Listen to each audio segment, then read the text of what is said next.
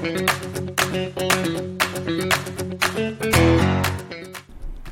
い、皆さんこんにちは。株式会社耳でチャレンジ取締役をしております、キースこと桑原です。で、ウェブ業界の何でも雑談室へようこそ。えこの番組ではウェブ業界に関すること、えまた様々な情報を発信していきたいと思います。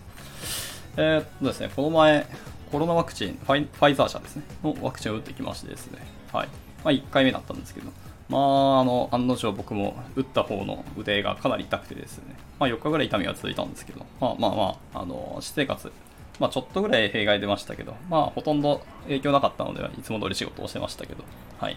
まあでも、そうですかね、体重かけたりとか触ったらすでに痛かったので、こうなんか寝るときにこう寝返りを打つと結構痛みで起きてしまうみたいなことがあったので、そこはちょっときつかったかなって感じですが、まあでも4日間だったので一瞬でしたね。はい。というところで、まあ余談はさておき、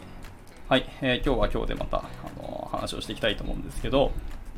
えっとですね、今日はですね、あのまあ、プログラマーというか、まあ、いわゆるあのエンジニアっていうといろいろ語弊が招きそうなんで、まあ、いわゆるプレイヤーとしてのエンジニアですね、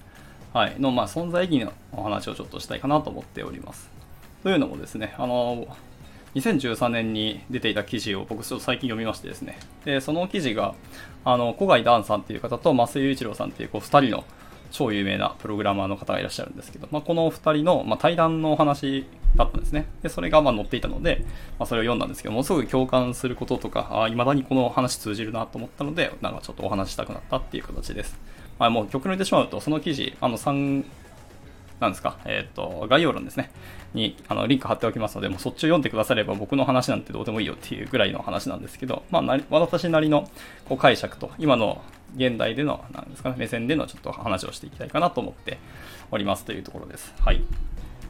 でですね、えっ、ー、と、一番最初に、こう、1億総ウェブアプリ開発者の時代っていうふうに、まあ、おっしゃられてましてですね、まあ、なんで1億かっていうと、まあ、日本の人口が大体まあ1億人だよっていうところなんですけど、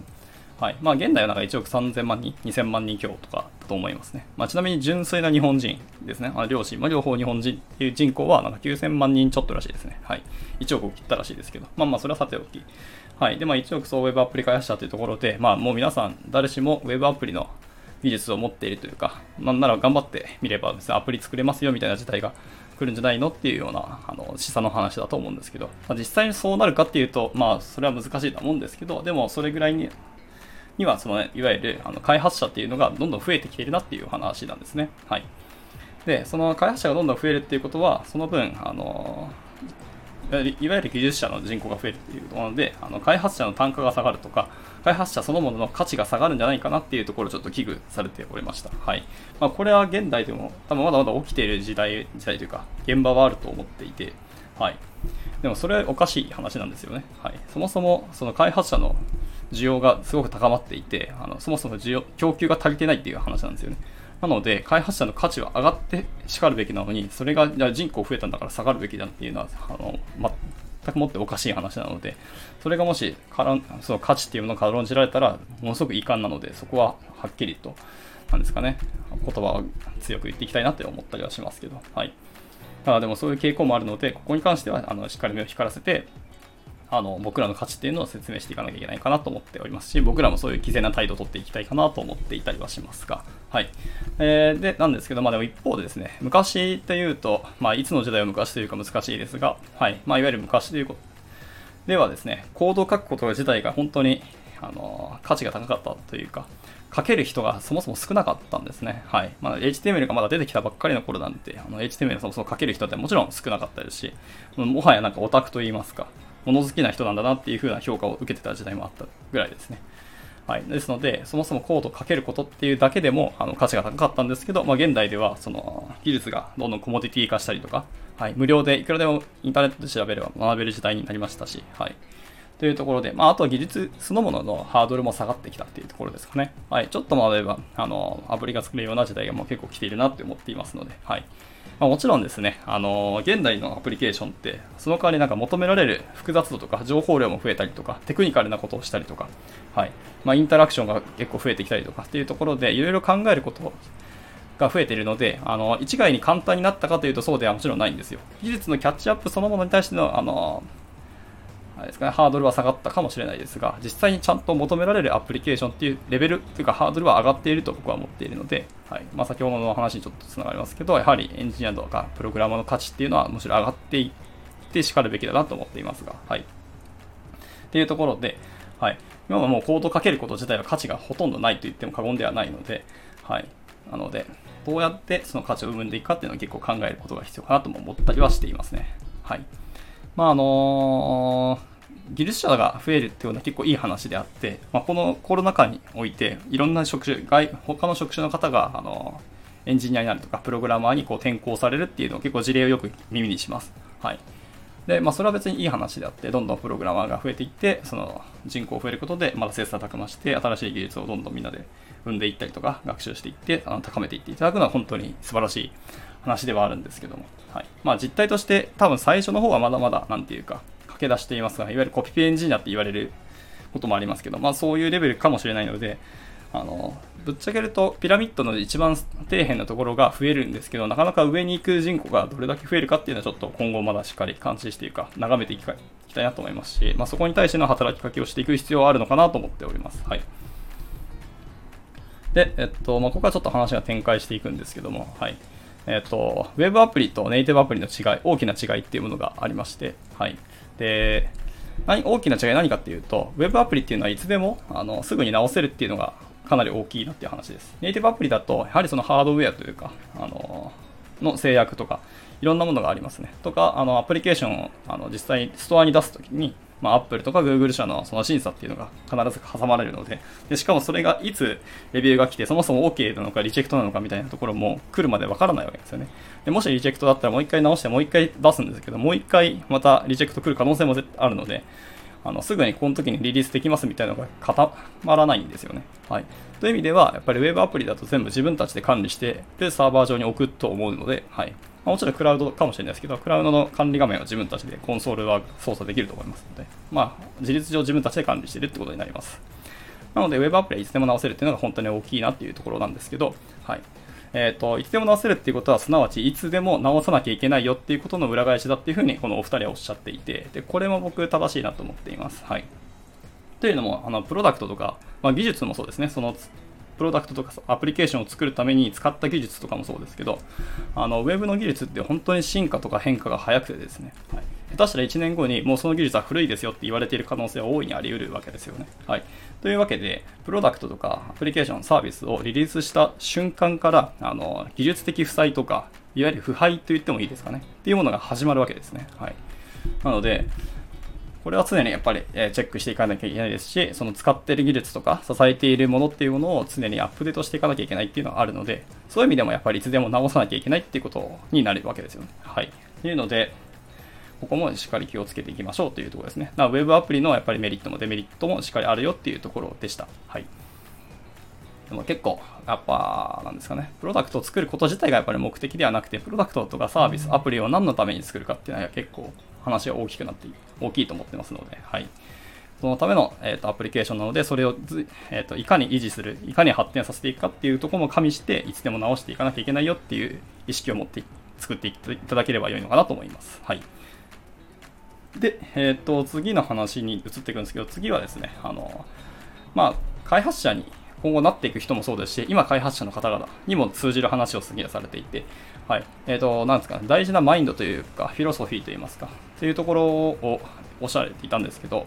えっ、ー、と、開発者と作業者っていう言葉を使われてました。はい。で、もちろん僕たちは開発者にならなきゃいけなくて、作業者になってはいけないよっていう話ですね。でもちろん作業者っていうのは、文字通り手を動かす人材のことをですね、はい。言われたものは言われた通りに作ってくださいみたいなことですけど、やはり僕ら開発者っていうのは、まあ、クリエイティブなお仕事をする生き物ですので、はい、自分たちの技術の研鑽もそうですし、本当にあのユーザーにとってベストなことは何なのかっていうのを技術的な目線であの問題解決していこうということを考えていかなきゃいけない。ですので、しっかりそこを意識していきましょうという話でしたね。はい。で、まあ、あとはですね、物事とかプロダクトもそうですけど、いわゆるその黎明期って言われる時期と、あの、熟成期って言われる時期はあると思いますね。はい。始めるところと軌道に乗っかったっていうタイミングのとこですね。で、えっ、ー、と、もちろん、これどっちが上とかどっちが下とか正直ないと思ってます。どっちも大事ですね。はい。黎明期もちろん何かを新しく生み出すとか、新しくやり始める人っていうのはすごく大事なことではあるんですけど、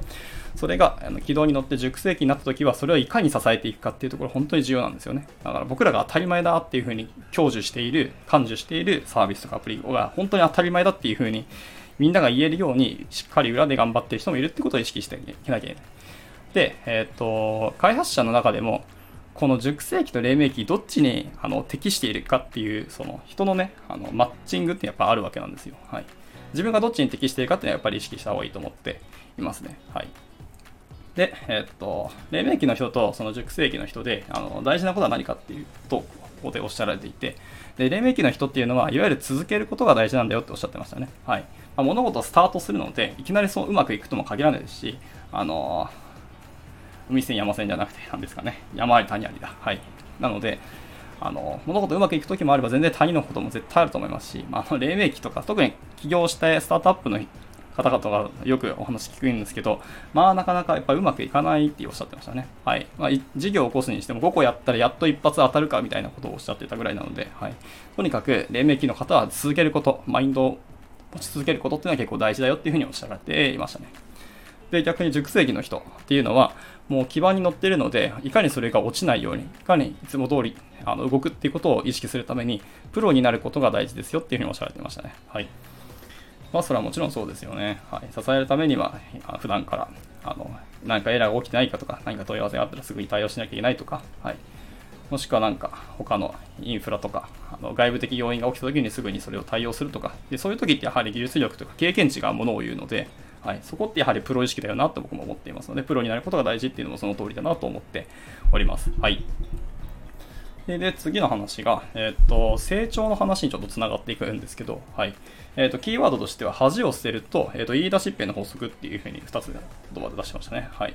まあ、これ何かっていうと、まあ、恥を捨てるは多分皆さんも一度は聞いたことあるかもしれないですね。はい。あの、似た言葉に、あの、一時の恥は一生の恥っていう言葉があると思いますけど、はい。まあ、一回、例えば自分が知らないとか、新しく見聞きしたことだけど、よく理解してないことを、はい、僕よりも、あの、年下というか、後輩のことに、あの、まあ、恥をかいてるのし、忍んで頭を下げて、ちょっと教えてくださいっていうふうに言うとか、そういうことですよね。はい。でもそういう時の恥を捨てて、自分がどんどん成長したりとか、新しいことを身につけていくっていうのは本当に大事なことなので、どんどん恥を捨てられる人、まあ、変なプライドを持ってない人、そんなもの捨てされる人っていうのは結構成長できるよねっていうふうにおっしゃってまして、これはまさしく僕もそうだなと思ってます。はい。で、また、あと言い出しっぺの法則っていうことですね、これは結構なんか、ネガティブというか、揶揄される言葉だと思われるんですけど、僕はこの言い出しっぺで結構重要だと思ってて、いわゆる言い出しっぺってことは、あのまあ、こういうところ改善したいとか、ここに課題点ありますとか、ここってどうなってるんですかみたいなことを結構皆さん言ったりと思うんですけど、言った時に相手からは、じゃあもうお前がやれよっていうふうに、こう、タスクを増やされる時があると思います。で、まあ、タスクを増やされるっていうふうに取るんではなくて、それを自分のあの成長のチャンスというか、あの、チャレンジできる環境が作られたっていうふうに思うのが結構重要だっていうふうにもおっしゃっていまして、僕もその通りだとやっぱり思いますね。はい。で、えっ、と、つまり、いや、お前がやれよってことはお前に権限を渡しますから進めてくださいねっていうことに他ならないわけなんですよ。ということは自分の中で優先度を決めていいし、自分でどうやってやっていくかっていうのを企画したり、自由に考えていいよってことになりますよね。もちろん最終的にその上司の許可を取らなきゃいけない可能性ももちろんあるんですけど、ただ、任されたからには自分で計画、プランニングができるわけなんで、はい、自分がやりたいようにあの計画する。で、それをもしできるんだったらそのまま実行すれば自分の成長のためのあのアクションにつながるわけなんで、はい。リーダーシップの法則って結構僕は大事でどんどん活用していった方がいいと思いますね。はい。もちろんタスクが増えていくことには他ならないんですけど、まあ優先度自分で決めていいんであれば、あの、普段の今日もこれぐらいで、今日はこっちのプラスアルファやりますみたいなこと自分で決めればいいと思うので、どんどんリーダーシップの法則であの成長するチャンスというか場を作っていくのは本当にいいと思っております。はい。で、まあ、あと、いろんなことをまあ話されていたんですけども、はい。ちょっと収録も長くなってしまいましたが、はい。えー、っとですね。